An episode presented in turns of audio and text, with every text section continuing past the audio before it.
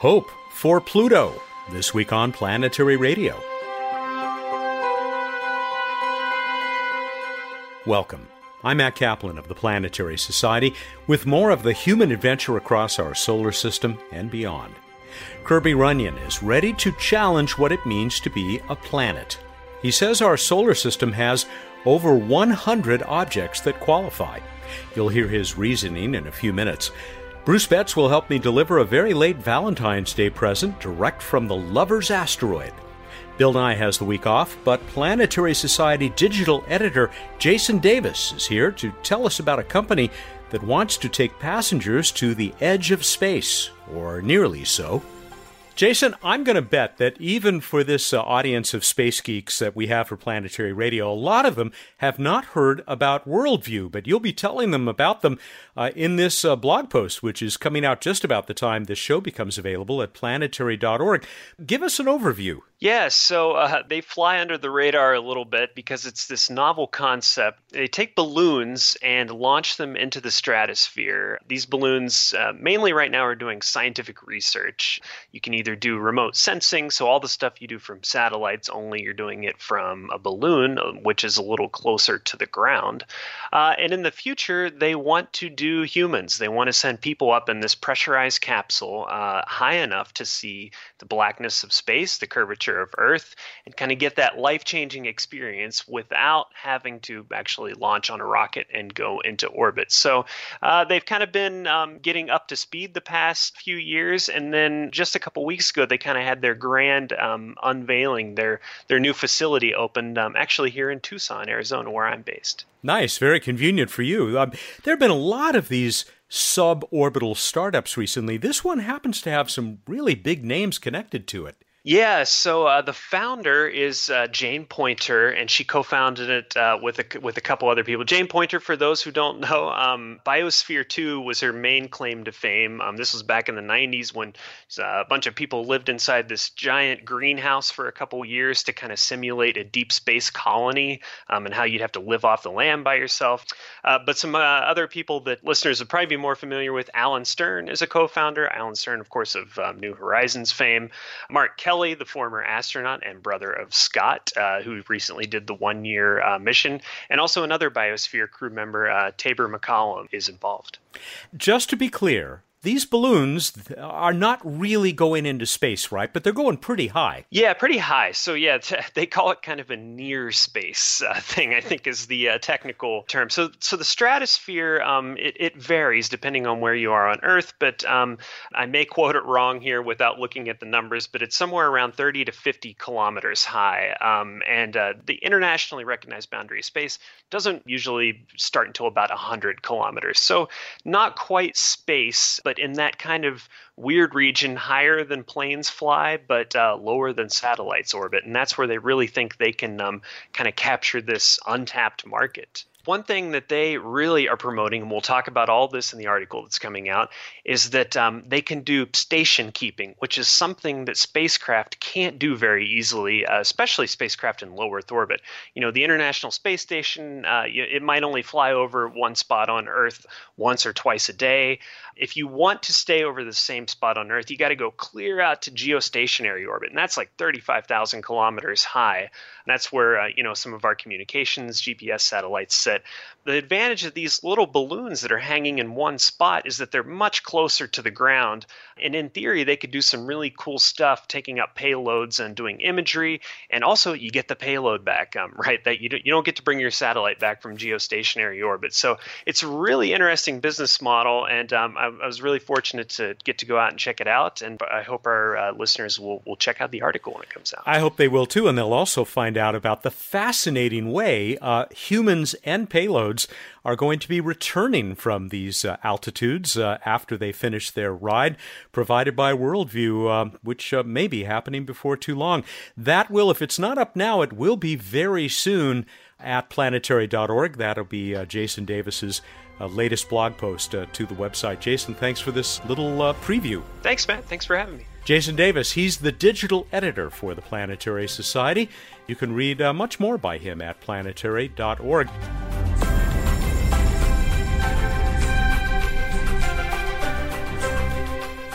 It's not hard to find people who are still upset about the redefinition of what it means to be a planet. I've even seen a protest t shirt or two. But the International Astronomical Union's decision more than 10 years ago seems to have found some acceptance within the scientific community, especially from astronomers. Many planetary geologists beg to differ. Six of them, led by PhD candidate Kirby Runyon at Johns Hopkins University, will present a very different definition at the upcoming Lunar and Planetary Science Conference. You can read their abstract, which has been gathering a lot of media attention. We'll put a link to it and other coverage on this week's show page at planetary.org. Full disclosure, I've known Kirby for quite a while, as you'll hear in our recent Skype conversation. Kirby, after years of corresponding with you as a listener to the show, it's a great fun to finally uh, get you uh, actually as a guest on Planetary Radio. Welcome. Thank you, Matt. This is a bit of a dream come true for me. I listen every week, and it's great to finally be on the show. Thank you for having me. Yeah, where where were you when you first discovered the show? I mean, where were you in your studies? I was a freshman in college in 2004 at Spring Arbor University in Michigan. Amazing, and now soon to be a PhD. Well, I know the planetary radio has been entirely responsible for your successes, uh, both uh, academically and professionally. So uh, it's played a role. it, it, actually has. I, I I'm really grateful for that, uh, and very proud as well. Thank you for whatever small role we played. So, uh, Kirby, by your definition, how many planets are there in our solar system? There are at least 110 planets in our solar system. Okay, that already is going to, um, those are fighting words for some people, as you know very, very well. Well, I hope it can be a friendly fight. Friendly disagreements occur in science all the time. Uh, I've been co authors on papers with people that we have disagreements about the results, but they're not nasty disagreements, they're just different perspectives the definition that we uh, that we support is one that is, is it's it represents scientific nomenclature that's useful for planetary geologists and other planetary scientists who are closely aligned with the geosciences. Um, if astronomers or people who align themselves with the IAU don't want to use our definition and want to stick with the IAU definition, that's fine with me. I can't stop them. And but I think a lot of people will see the the usefulness of our definition, the geophysical definition, um, and and hopefully it receives wide usage. Now, I want to be fair here. Everybody that I have talked to who believes in the the newer, the IAU definition that has limited our solar system to eight planets they're all very friendly, very nice people, and they respect uh, all the uh, planetary geologists out there who uh, have a differing opinion. Most of the uh, the real friction seems to come uh, from the public. But before we get into more of the sociological portions of this, let's continue with uh, talking about the definition itself. So, mm-hmm. among those 110 that you mentioned, we're talking what? Pluto, Europa, Pluto, Ceres, Enceladus. Makemake, all those other bodies that are way, Absolutely. way out there, right? Yep. So uh, read the definition to us as as you uh, came up with it in this uh, this paper, this abstract that you've created yes. with uh, with by the way, as your second author, a, a certain Alan Stern, who uh, I talked to this morning. He was thrilled that you were going to be on the show and sends his regards. Well, thank you. Uh, I send my regards back to Alan. Alan has been a wonderful mentor. We've had great conversations, and he's definitely been a boost working with him has been a boost to my career. So it's been a real pleasure to get to know Alan and to consider him a colleague. Okay, so give us that definition. Yeah. A planet is a substellar mass body that has never undergone nuclear fusion and that has sufficient self gravitation to assume a spheroidal shape adequately described by a triaxial ellipsoid, regardless of its orbital parameters. Let's break this down. A substellar mass body that has never undergone nuclear fusion. So, dwarf stars uh, that have collapsed, uh, no longer fuse, need not apply. Correct. White dwarfs, neutron stars, black holes, they're cool, but they're not planets. okay, well, sorry guys, uh, you you um, have enough to attract attention on your own, no doubt. Um, That's now, why I put the never undergone nuclear fusion part yeah, there. I love clear. that. That's a great phrase, and that has sufficient self gravitation to assume a spheroidal shape adequately described, and this is the part that may need some explanation, a sure. triaxial ellipsoid yes. regardless of its orbital parameters. Now, now having enough gravity pull, to pull yourself into a ball, that's been talked about for a, a, long time as part of the definition, right? Yeah, absolutely. And and uh, even the IAU uses that for the definition of dwarf planet. Uh, my big sticking point is that to them, dwarf planets aren't planets.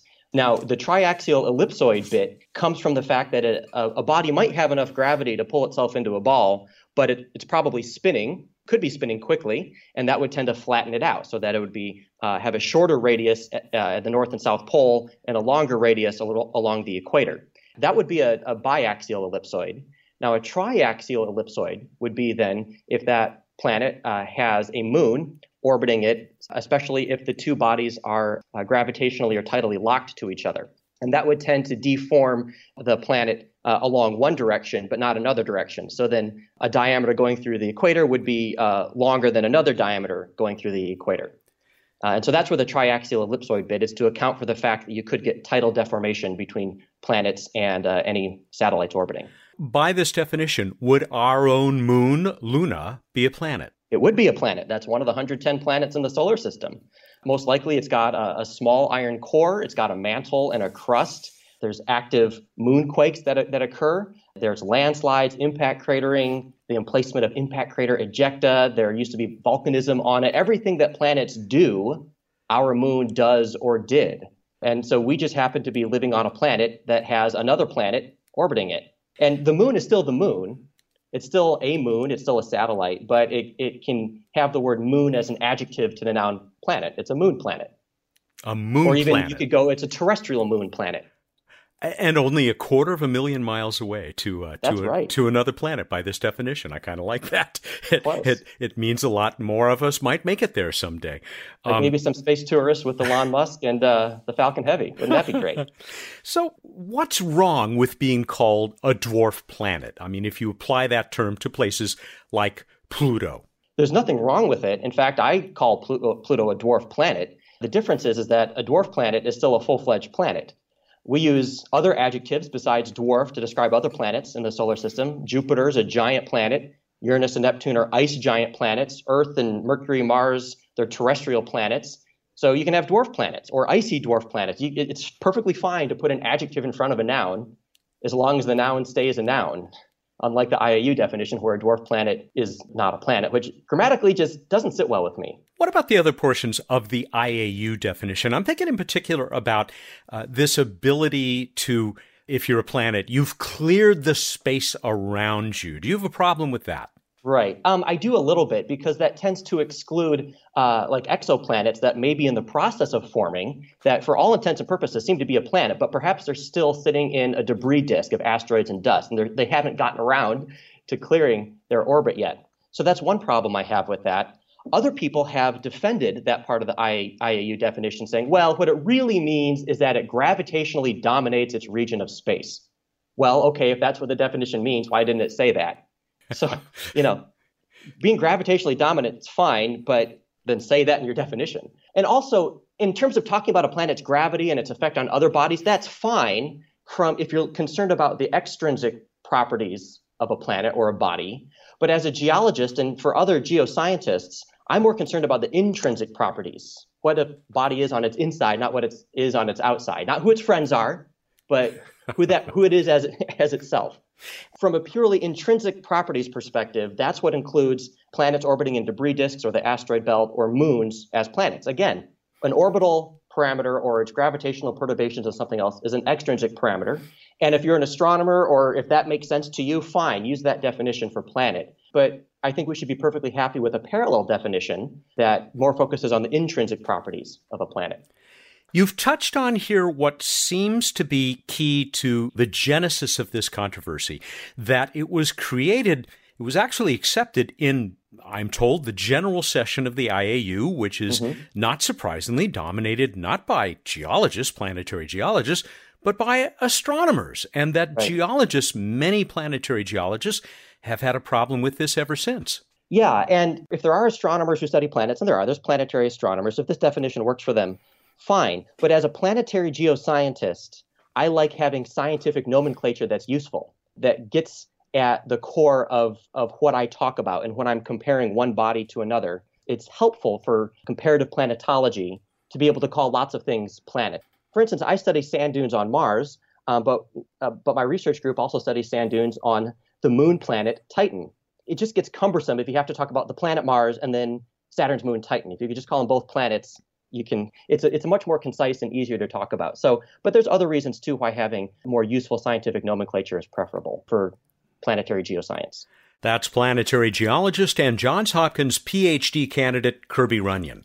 We'll talk about the cultural fallout from redefining and re redefining what a planet is in a minute. This is Planetary Radio. Where did we come from? Are we alone in the cosmos? These are the questions at the core of our existence. And the secrets of the universe are out there, waiting to be discovered. But to find them, we have to go into space. We have to explore. This endeavor unites us. Space exploration truly brings out the best in us,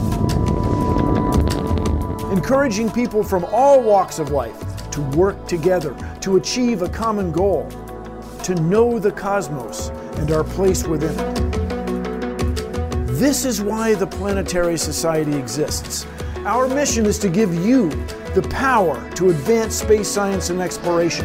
With your support, we sponsor innovative space technologies, inspire curious minds, and advocate for our future in space. We are the Planetary Society. Join us. Welcome back to Planetary Radio. I'm Matt Kaplan. Planetary geologist Kirby Runyon is lead author of an abstract and conference poster titled A Geophysical Planet Definition. The key word there is geophysical. Kirby and his colleagues come at this from a different standpoint than the mostly astronomers who led the International Astronomical Union's 2006 decision that made Pluto and other bodies dwarf planets. If accepted, this alternate view would give our solar system 110 planets and counting. What about this the cultural side of this, which which you address a little bit? The fact that we all grew up with nine planets, mm-hmm. dropping one of those bothers the people who've always uh, learned that you know Pluto was the last in the mnemonic, the P at the end of whatever mnemonic you used. Pizza, um, pizza. Thank you. but but going to 110, well, that's just crazy. Yeah, a lot of people have complained. Well, that's too many planets for for kids to memorize, and I said, well, they don't have to memorize them. Um, you know, nobody, well, maybe I would have as a nerdy little kid, but nobody really memorizes the periodic table of elements. There's 92 naturally occurring elements. Instead, what is taught is how how the natural system is organized. The fact that the number of protons determines the atomic number, which in turns determines the number of electrons, which is what affects the chemistry of that element. And if you know that underlying logic, you don't need to memorize it. You can look on the periodic chart and get a sense of what that element's chemical properties are just where it is on the chart. For instance, all the elements in group 1A over on the left side are highly reactive. Don't throw them in water unless you like explosions, which I do but I can't name what those elements are necessarily in, in group 1A. The same goes with the organization of our solar system or perhaps other stellar systems with planets in them. Don't memorize 110. Learn how planets form and the fact that heavier elements tend to cluster near the sun or the star in question, things like iron, magnesium, silicon, uh, that form the core and mantles and crusts of these planets. Further away from a star, when, when solar systems form, you get lighter elements, water, methane, carbon dioxide, carbon monoxide. Uh, these lighter elements then form freeze out into ices, and that's what you then have to form planets out that far. So don't memorize all 110 planets. Just understand how the solar system is organized and the types of properties that planets in different zones moving outward from the sun tend to have. I'm glad you brought up what this might mean in terms of, you know, teaching kids yes. uh, about the solar system and our universe. How do you think it would affect education and more broadly the public view, the popular view mm-hmm. of this stuff that, you know, you and I and the audience listening to this love so much. I love planetary exploration. I have since I was a very young child, and I want the public to fall in love with space. That's what I want. I fell in love with it and so and I'm pursuing a PhD as part of that as part of that love for the exploration of space. What I have noticed is that for whatever reason, there's a psychological impact attached to the word planet and I don't understand it, but there seems to be the psychological power to the word planet.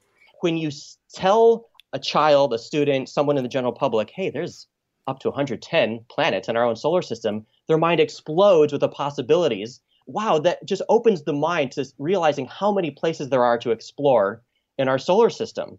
And what I also want that to translate to is to dollars here in the United States or euros in Europe or whatever to fund NASA and other space agencies around the world. To, hey, let's go explore these things. I just saw our colleague Casey Dreyer on Monday in Washington, D.C., and uh, we were doing uh, visits on Capitol Hill talking to Senate and House staffers, asking them to please fund NASA and specifically NASA's Planetary Science Division at high levels because, among other things, hey, there's 110 planets. Let's get exploring. you know, kids get sad if Pluto's not a planet. And some of them literally think that Pluto has physically disappeared from the universe because some people have stopped to call it a planet. We laugh, but um, and it seems silly, of course, but that's the impression some kids get. I don't want anyone to have sad feelings about the solar system. And if a certain definition is making the general public sad and feel bad and have negative feelings about planetary exploration, that's undermining our, my cause of getting the public excited about space, and it's undermining my cause for a well funded NASA. I want people to have happy feelings about planets. and I found that this definition tends to make people happier. So not only is it good scientific nomenclature for my own field, it also galvanizes public support. Kirby, your planetary passion is contagious. Oh, good. Uh, and it has been getting a whole lot of attention. Yeah, You've had enormous media coverage for this. I mean, I think you just told me a few days ago that uh, you'd heard from Wired Magazine. Yes, I gave an interview to Wired Magazine on Friday. I've also been on CBC Radio on the show As It Happens. And just yesterday, I was interviewed for a Spanish newspaper in Spain, abc.es. So I've gotten both international and domestic interest. I'm scheduled to do uh, an interview with the Johns Hopkins University, where I'm a graduate student, uh, public affairs uh, next week. I'm, I'm thrilled that so many people are interested in this topic and that we have a chance to uh, galvanize public support behind planetary exploration. What's the reaction you're getting generally? How, how does it balance out? Generally, it's it's extremely positive. If you, if I had to put a number on it, I'd say it's 90% positive. I've gotten a few emails from people who either respectfully or disrespectfully disagree with me, but they are in the far minority. So I find that to be very encouraging.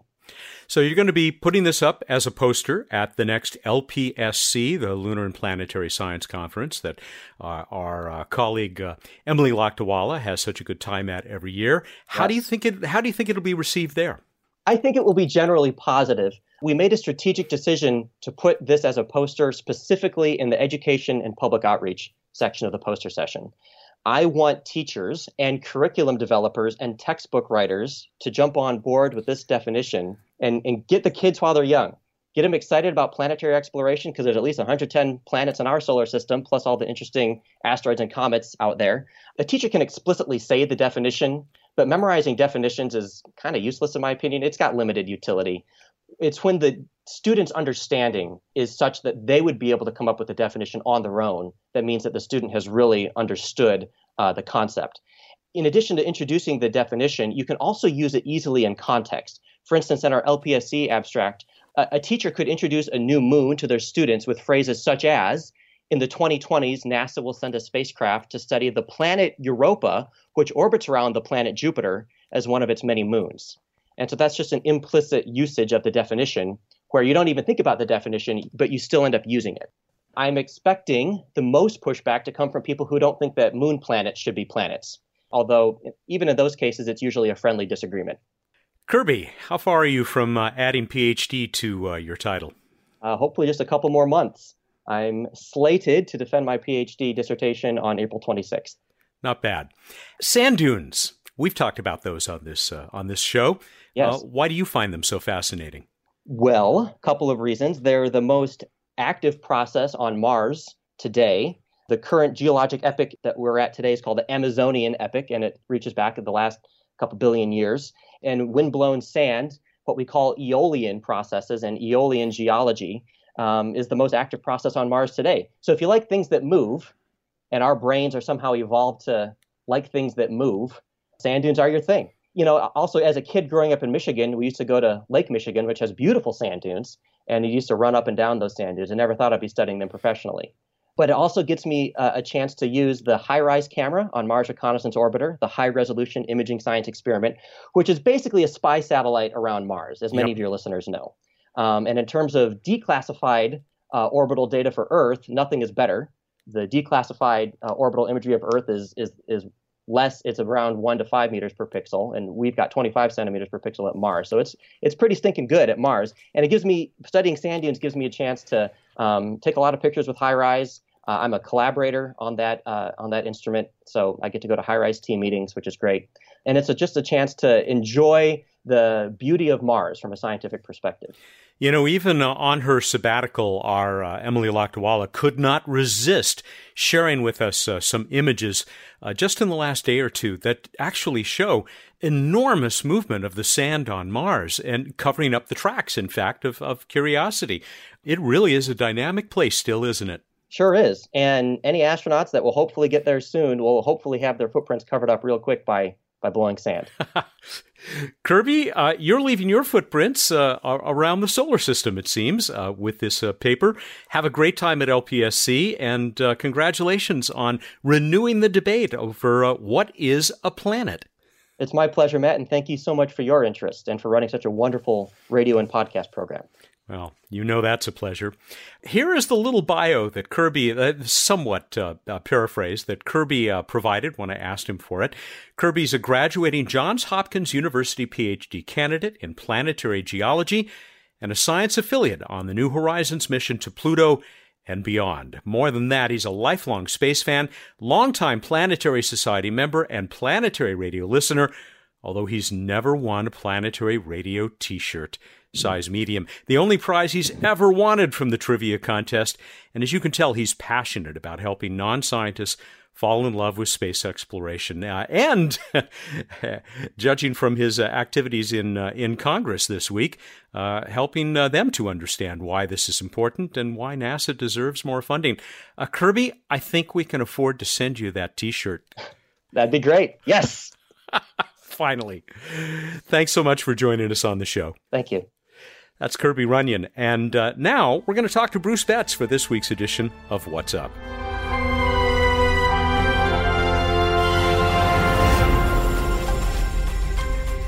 On the Skype line is Bruce Betts, the Director of Science and Technology for the Planetary Society, here to tell us more about the night sky and, uh, and give some stuff away to uh, the winner of the uh, Space Trivia Contest. Welcome again.